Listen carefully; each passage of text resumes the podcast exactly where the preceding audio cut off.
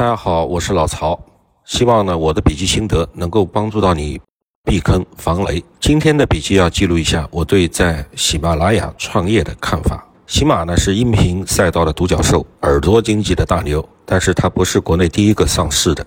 在这之前已经上市的是荔枝 FM，喜马的竞争对手。在二零二一年初，荔枝在美国的纳斯达克上市了。但是后来呢，它和其他的中概股一样，荔枝也走出了一条单边下滑的 K 线。目前的市值大概只剩不到七千万美元，折合人民币不到四个亿。在业绩之上，荔枝曾经稍稍的触碰到了盈利的曙光。它呢，在二零二一年的第四个季度实现了单季度盈利八百九十一万人民币。但是呢，在二零二一年总体的财报仍有一点二七亿的亏损。在二零二一年的春节前后，荔枝的总市值曾经冲到了七到八个亿美金的巅峰。我估计，如果在那个时候减持，PE 机构还是有利润的。到后期嘛，大概都是要被套牢的，以后也恐怕很难有机会抬头了，还是等待它回归 A 股吧。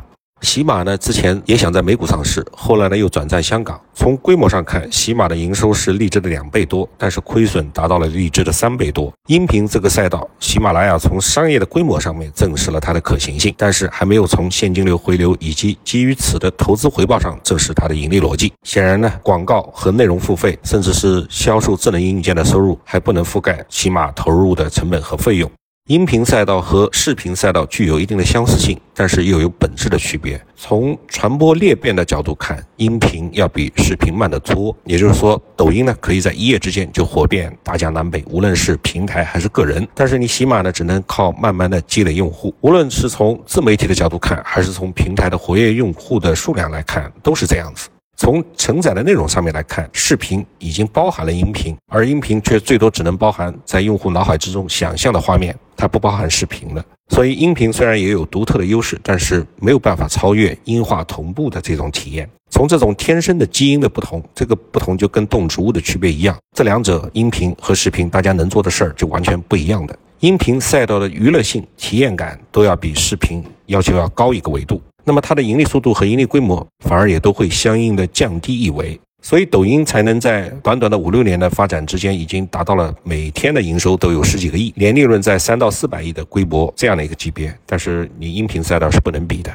所以说鼓捣别人在喜马拉雅创业这个事儿呢，比在抖音上的那些创业导师，我感觉是更要命的。抖音它的流量还在，短视频和直播带货也还有现实的盈利模式在。而在喜马拉雅创业，或者是在喜马做副业，你能做啥呢？卖喜马的点卡吗？还是直播带货呢？喜马自己也一直在很暧昧的尝试切入直播端或者做视频的赛道，但是他又不敢明目张胆的去试。虽然它的规模远远不如抖头西，但是在音频这个赛道，它还是能偏安一隅的稳坐龙头。而视频巨头们之所以没去理会它，本质上还是在于人家的赛道还远远没有进入红海。抖音的目标是要抢夺拼多多、京东、淘宝的流量，做新的电商老大。在抖音巩固了十五秒左右的短视频的娱乐粘性的时候，它要再加强中视频、长视频的内容知识付费的护城河。而喜马还没有成为人家敌人的资格，但是，一旦喜马踏出了他自己的音频赛道，胆敢在视频的江河湖海里面分一杯羹的话，那就是要准备跟巨人干仗了。所以，他目前没有这个胆气。所以，我说他比较暧昧的尝试在一些音频内容里面推出一些视频的画面。